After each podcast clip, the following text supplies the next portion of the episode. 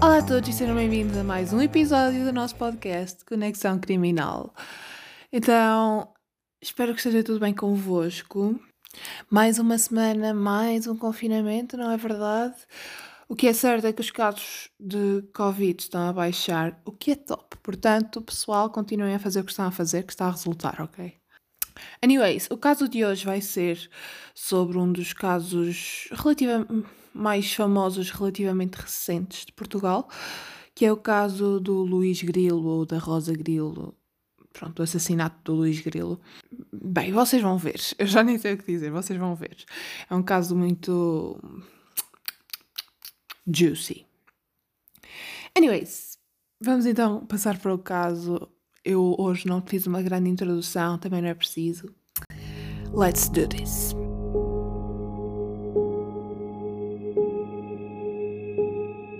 Então, Luís Miguel Grilo era um homem de 50 anos, empresário que vivia na localidade das Cachoeiras, em Vila Franca de Xira, e era casado com Rosa Grilo, de 43 anos, e era pai de Renato, que na altura tinha 12 anos. O Luís Grilo foi sedentário durante muito tempo. Ele engordou e vivia uma vida muito pouco saudável, até que decidiu mudar. E em 2010 começou a treinar e a entrar em competições de triatlo.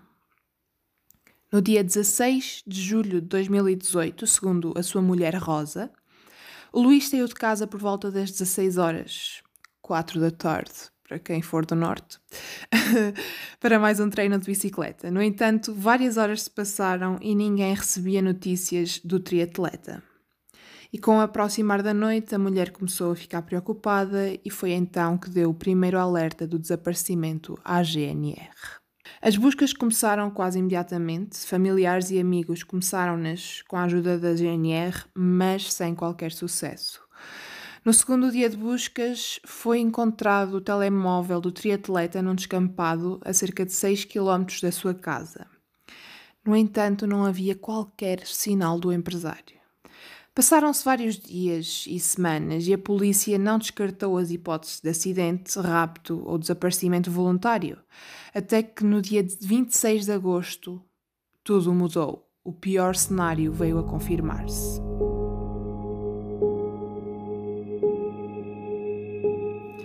Um homem deu com o corpo de Luís Grilo em Avis, a mais de 130 km da casa do triatleta. E o cadáver estava em avançado estado de decomposição, completamente nu, com um saco de plástico na cabeça e apresentava vários sinais de violência. A identidade do cadáver só foi confirmada pelas impressões digitais e por uma tatuagem, pois o corpo estava irreconhecível, para vocês terem uma noção, porque já tinha sido atacado por vários animais. Com estes indícios, a polícia descartou logo a hipótese de acidente, né? Porque tornou-se claro que o Luís foi vítima de homicídio e, nesta altura, a investigação passa então para um homicídio. A autópsia determinou que o atleta foi alvo de violência extrema e morto com um tiro na cabeça, mas esta informação foi colocada propositadamente pela polícia, pois fazia parte da sua estratégia de investigação. Eles propositadamente disseram a forma como o Luís Grilo tinha sido morto aos mídia, ok? Então, como vocês provavelmente sabem, em vários casos, na altura da investigação, as primeiras pessoas a serem investigadas são as pessoas mais próximas da vítima. A mulher de Luís Grilo, a Rosa Grilo, foi chamada à PJ, bem como o seu filho, que cedeu à ADN e respondeu a várias perguntas dos detetives. À medida que o tempo foi passando e depois de várias contradições na história apresentada pela viúva, a PJ começou a investigar as contas e a vida dos familiares mais próximos. E através da análise dos sinais das antenas telefónicas, descobriu que o telemóvel de Luís Grilo esteve em movimento dias após ter sido dado o alerta do desaparecimento do triatleta, o que é um pouco estranho. E o que é ainda mais estranho é que o aparelho estava em casa na altura em que o triatleta desapareceu. Ou seja, tudo bem, ele podia tê-lo deixado em casa, tipo, foi andar de bicicleta e deixou o telemóvel em casa. O que não explica é que depois de ele desaparecer e não voltar a casa, o telemóvel deslocou-se, tipo, alguém mexeu no telemóvel, não é? Isso não faz grande sentido, segundo a história da Rosa, de que foi tudo um acidente. O corpo foi encontrado numa localidade perto de Benavila, onde Rosa teria família. E estas demasiadas coincidências, posso dizer, se é assim que se lhe pode chamar, levou a PJ a colocar a viúva sob escutas. Ela foi monitorizada durante várias semanas e tornou-se a principal suspeita deste caso. Faltava saber quem a teria ajudado, porque de certeza que ela não seria capaz de cometer um crime desta dimensão sozinha.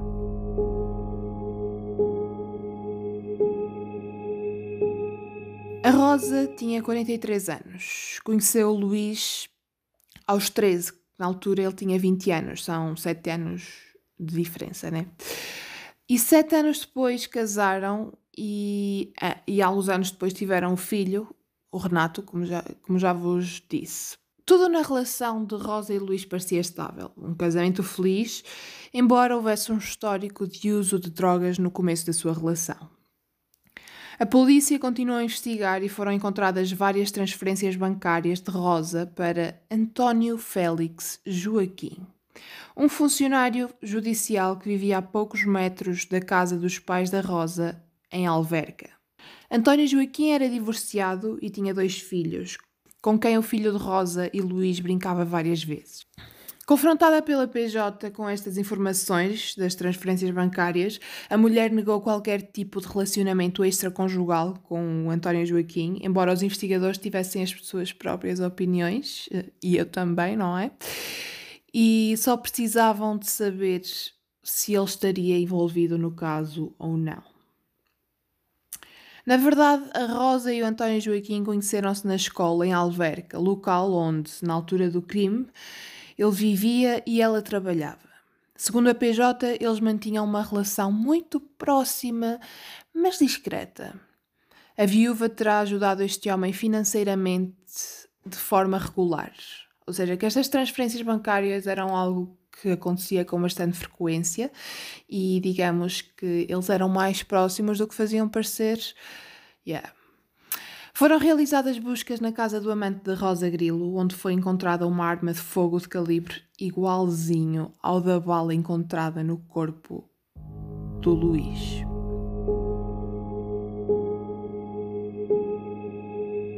O António foi imediatamente detido pela polícia.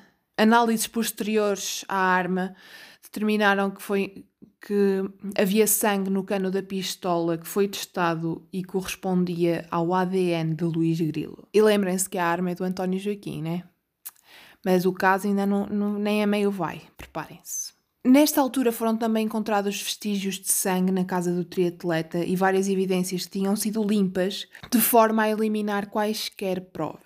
A polícia judiciária acredita que o Luís foi morto um dia antes de ser dado como desaparecido, na própria cama. Enquanto ele estaria a dormir, a Rosa teria aberto a porta a António Joaquim e juntos ter-se-iam aproximado e disparado um tiro abafado por uma almofada. Depois disto, o corpo terá sido embrulhado na colcha da cama e também levado um tapete do quarto, que provavelmente teria sido salpicado com sangue ou teria vários vestígios de sangue. E depois disso foram até Avis, onde deixaram o corpo no local em que mais tarde teria sido encontrado. E Rosa terá comprado um tapete parecido para pôr no quarto, para que desta forma ninguém desse pela falta do tapete. A 26 de setembro, os suspeitos foram imediatamente detidos e sujeitos a interrogatório judicial. Os 2 foram colocados em prisão preventiva e considerados suspeitos de homicídio qualificado e profanação de cadáver. Ambos negaram todas as acusações e a Rosa acabou por surgir com uma nova versão. E preparem-se que... Man, eu sempre que leio isto eu fico, what the fuck, man? Nem a mim me teria ocorrido uma cena assim, a sério.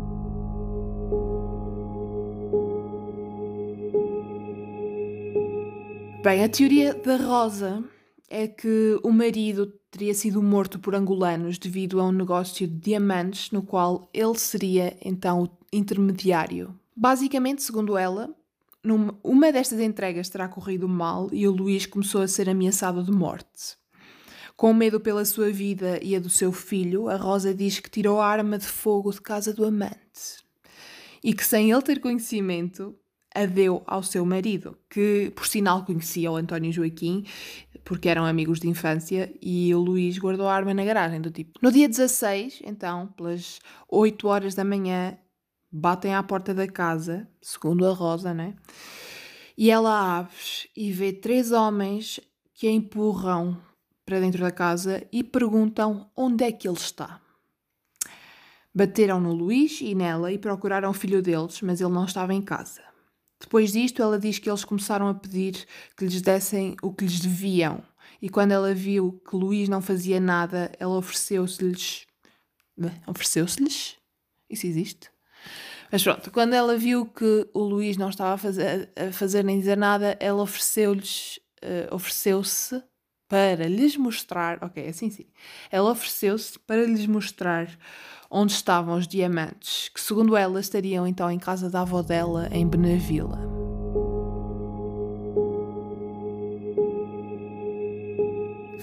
Sim, pronto. Então, o que ela faz? Ela mete-se no carro com estes assaltantes. Supostamente ficou um na casa para guardar o Luís Grilo, né? E os outros 2 foram com ela até à casa dos avós dela, mas eles estiveram lá à procura dos diamantes e os diamantes não estavam lá, não encontraram nada. Não encontraram nada lá, voltaram então para casa em Vila Franca de Xira, né? Mas quando chegaram a casa... Depois quando chegaram à casa do casal, onde o Luís voltou a ser agredido, e depois de ameaçarem a vida do seu filho, ele disse: "Eu mostro-vos onde estão as coisas."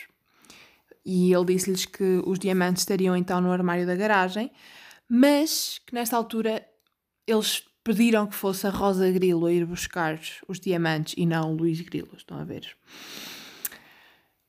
Então a Rosa dirige-se até à garagem e lembrou-se que no armário estava escondida a arma de António Joaquim e pegou nela.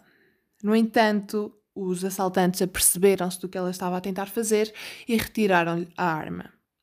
Voltaram para a cozinha e dispararam 2 vezes sobre o Luís, que acabou por cair no colo dela e ainda ficou a respirar por vários momentos no colo dela e foi tipo um momento muito romântico, estão a ver? Mesmo de filme, esta gaja merecia um Oscar, a sério. Nesta altura o seu filho estava prestes a chegar a casa e ela limpou o sangue, deitou fora o seu pijama ensanguentado. Bro. Prioridades. E os homens enrolaram o corpo e levaram-no então para o carro. Não se esqueçam que ela, na história dela, diz que o seu marido foi morto na cozinha. E, no entanto, a polícia encontrou vestígios de sangue no quarto. Não esquecer isso. Nesta altura, o seu filho chega à casa e não se apercebe da presença destes homens, que imediatamente dão ordem à viúva para ir à polícia e dizer que o marido dela tinha desaparecido, senão matariam a criança. E o que é que ela faz? Ela deixa o seu filho em casa com estes assaltantes e vai à polícia reportar o seu marido como desaparecido.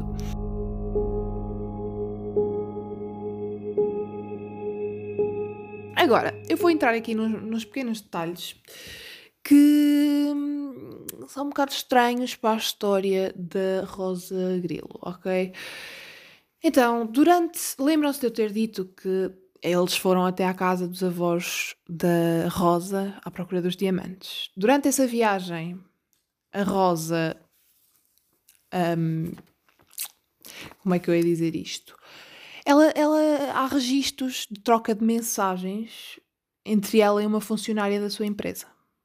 Durante o momento em que ela diz ter sido raptada. Primeiro, não sei que tipo de... violadores não.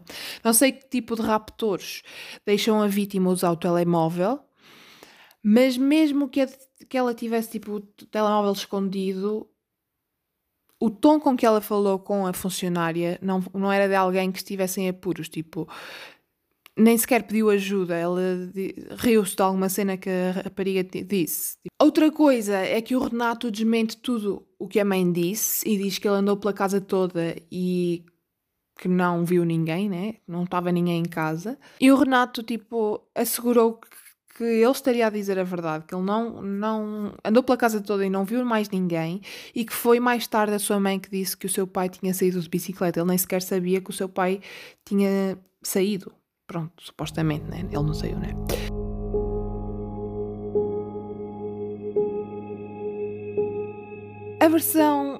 Na versão da Rosa, o rapto aconteceu por volta da hora do almoço.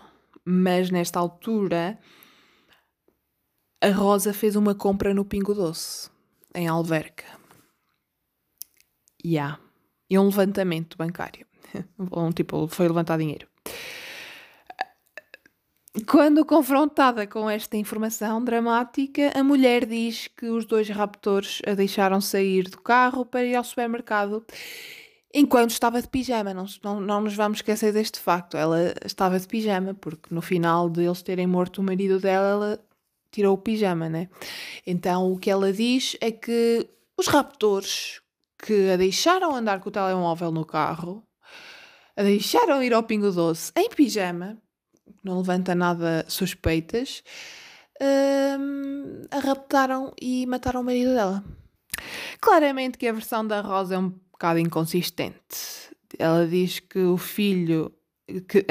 antes do filho chegar na segunda-feira limpou o chão da cozinha e deitou fora o seu pijama, que estava cheio de sangue, e como eu já disse, foi com esse mesmo pijama que ela andou na rua este tempo todo sem chamar a atenção de ninguém.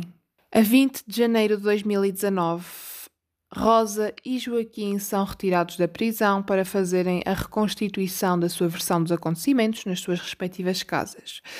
Nesta altura, novas provas surgem na investigação. E preparem-se, que isto é a cena mais aleatória que eu já vi, a sério.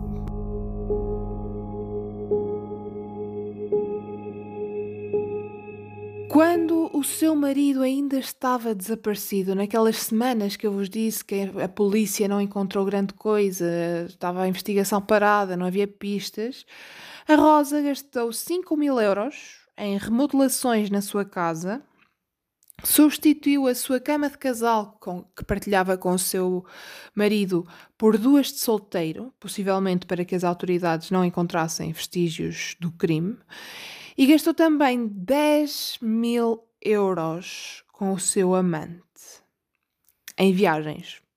10.000 euros.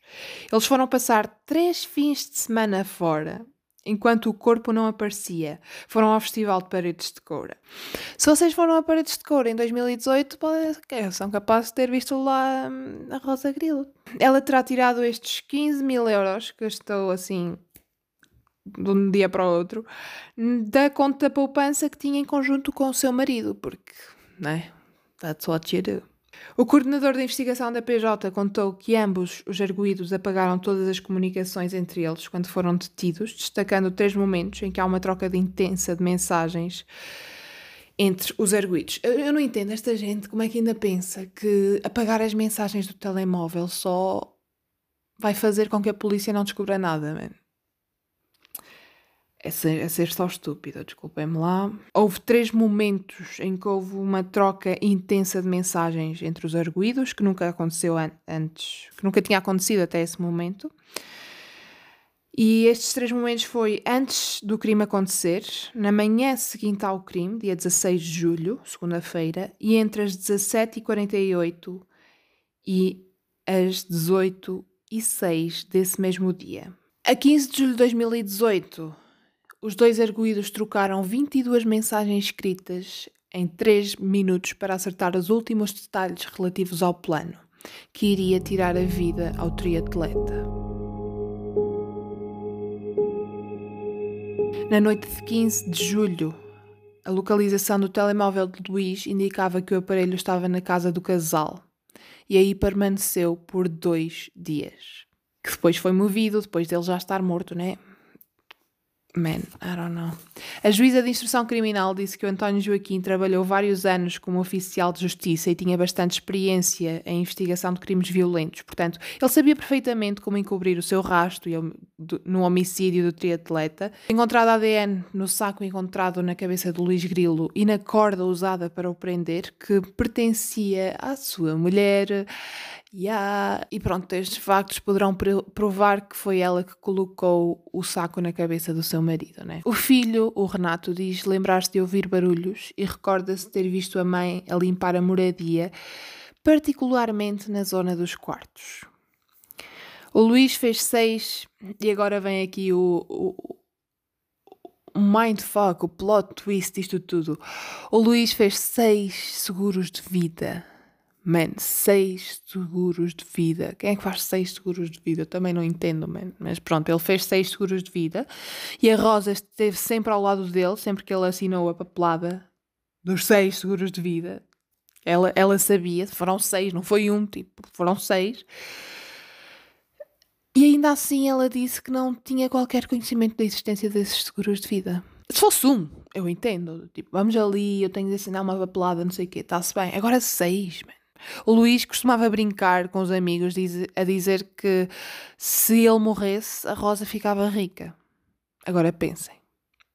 Segundo os peritos, a arma foi limpa com um agente químico, possivelmente lexívia, e o advogado de António Joaquim veio ao público questionar. E este gajo, tipo, não sei como é que, qual foi a lógica dele aqui, mas o advogado de António Joaquim veio ao público questionar como é que conseguiram retirar o ADN. Se a arma tinha sido lavada com lexívia. Uma coisa não invalida a outra, amigo. Na prisão, a Rosa Grilo escreveu várias cartas para a sua família e para a comunicação social, que ela agora era tipo super famosa, né? Em várias ocasiões tentou escrever cartas a António Joaquim, que foram sempre interceptadas pela PJ, e muito bem. Eles estavam completamente proibidos de comunicar entre si, como é lógico, e ela mesmo assim tentou enviar-lhe cartas, faz-se lá entender. Mas o filho de Luís e Rosa está agora sob custódia da sua tia, a irmã do seu pai, que criou o Luís como se fosse filho dela, e agora está a criar o Renato como se fosse filho dela. Tipo, eu não sei se ele ainda está... Ele tinha 12, isto foi... se calhar ainda está, né? Sob custódia da tia. Estava a ver se ele já tinha 18 anos ou não. Mas pronto. O António Joaquim diz que estava com os filhos no dia do crime, mas os dados do telemóvel do filho contam outra versão. Eu não sei quão ignorante tens de ser sobre tecnologia, a sério. Basicamente, a localização do aparelho dos filhos do António Joaquim revela que ele estava em casa da mãe. Eles eram divorciados, lembrem-se disso. O filho estava em casa da mãe. Ou seja, isto mais ou menos prova que há indícios fortes da coautoria neste homicídio, da coautoria de António Joaquim neste homicídio. A acusação do Ministério Público avança então para julgamento sobre as acusações de homicídio qualificado, profanação de cadáver e posse de arma proibida. No julgamento, a sentença foi ditada por 4 pessoas que constituíram um júri e que fizeram uso apenas das regras da sua experiência como cidadãos. Ou seja, que eles não sabiam nada sobre o caso, tipo... não sabiam nada sobre os mídias, estão a ver? Não tinham ouvido nada sobre o caso fora do tribunal. Estão a entender? Pronto. Cá em Portugal não é muito normal haver este tipo de julgamentos de júri. Eu acho que é mesmo só nos casos mais graves. Mas pronto, houve este júri, este grupo de pessoas que eram cidadãos e que julgaram então a Rosa e o António Joaquim. No dia 10 de setembro inicia-se o julgamento, que iria durar 7 meses. Todos nós sabemos como é que funciona a justiça portuguesa, não é? Quanto mais demorar, melhor. Anyways, 7 fucking meses para decidir o destino desta gente, mas pronto. No dia 6 de dezembro, António Joaquim sai em liberdade porque houve uma alteração na medida de coação decidida pelo coletivo de juízes que estava a julgar o processo e deixou de ser necessário a privação de liberdade. Oh, tadinho, matou alguém. Ah, não importa, pode sair à vontade. Assim, António Joaquim iria aguardar o desenrolar do processo com termo de identidade e residência. Durante o julgamento surgiu uma testemunha que entregou uma carta no tribunal e alegava ter estado presente quando o crime ocorreu, que viu a Rosa Grilo a dar com o pau na cabeça do marido. E o António Joaquim colocou uma almofada na cabeça da vítima e disparou. Ainda na mesma carta, o homem conta que foi com um amigo, António Joaquim, até um descampado onde o amante de Rosa abandonou o corpo. Aí esta testemunha diz ter sido ameaçada, dizendo: ele disse que se eu contasse, ele me fazia o que fez ao senhor Luís Grilo. No entanto, o tribunal ignorou o testemunho deste homem. E por um lado eu entendo, tipo, aparecer uma carta random de um gajo que diz que esteve presente no crime, tipo, não sei até que ponto não estaria só à procura dos 10 minutos de fama, né?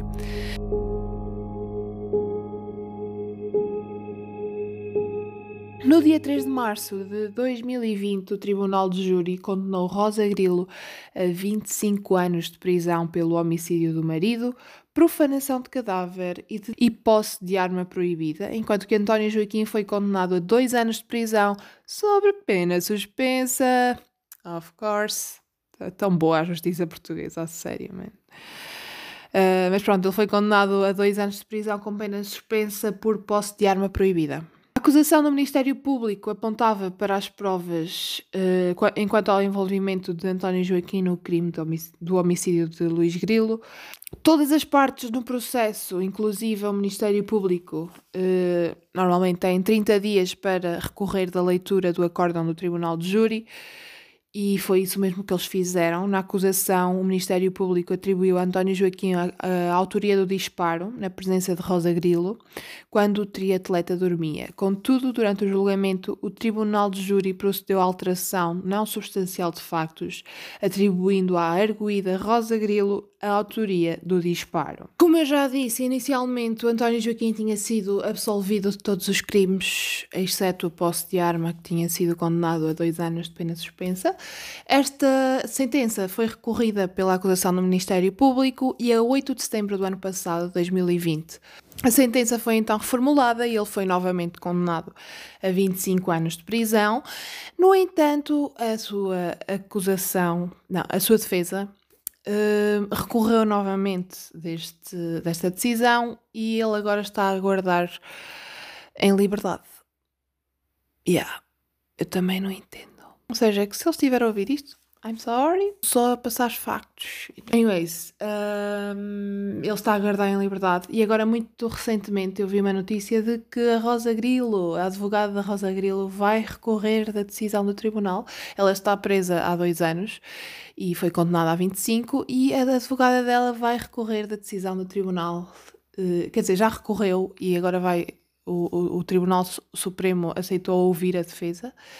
E ela agora então vai apresentar os seus factos, porque não se sabe ao certo quem matou quem, e isso não pode levar a que a Rosa seja condenada. Man, eu estou cansada, man. Estou cansada desta justiça, estou cansada só. E pronto, nem sei o que pensar mais. É isto, vocês agora digam-me o que acham disto, que eu sinceramente não faço ideia. Portanto, eu vou publicar uma foto no Instagram do podcast, ok? E vocês podem ir aos comentários e dizer-me aquilo que vocês acham deste caso e aquilo que vai acontecer, possivelmente. É isso. Para quem não sabe, o Instagram do podcast é Conexão Criminal Podcast, ok?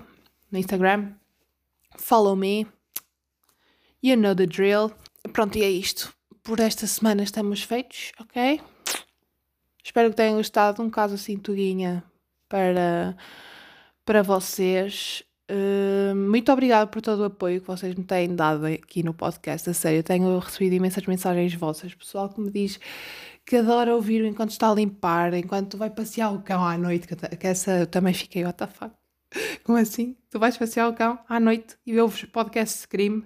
Mano, tu és o rei. Pessoal que está a trabalhar e ouve o podcast, a sério, muito obrigada por todo o vosso apoio. Significa imenso e eu espero continuar a fazer isto durante bastante tempo para vocês, ok? E tão cedo não se vão ver livros de mim, ok? Portanto, muito obrigada. Obrigada por ouvirem. Tenham um ótimo dia ou uma ótima noite, dependendo da altura que estejam a ouvir isto. E encontramo-nos no próximo episódio de Conexão Criminal.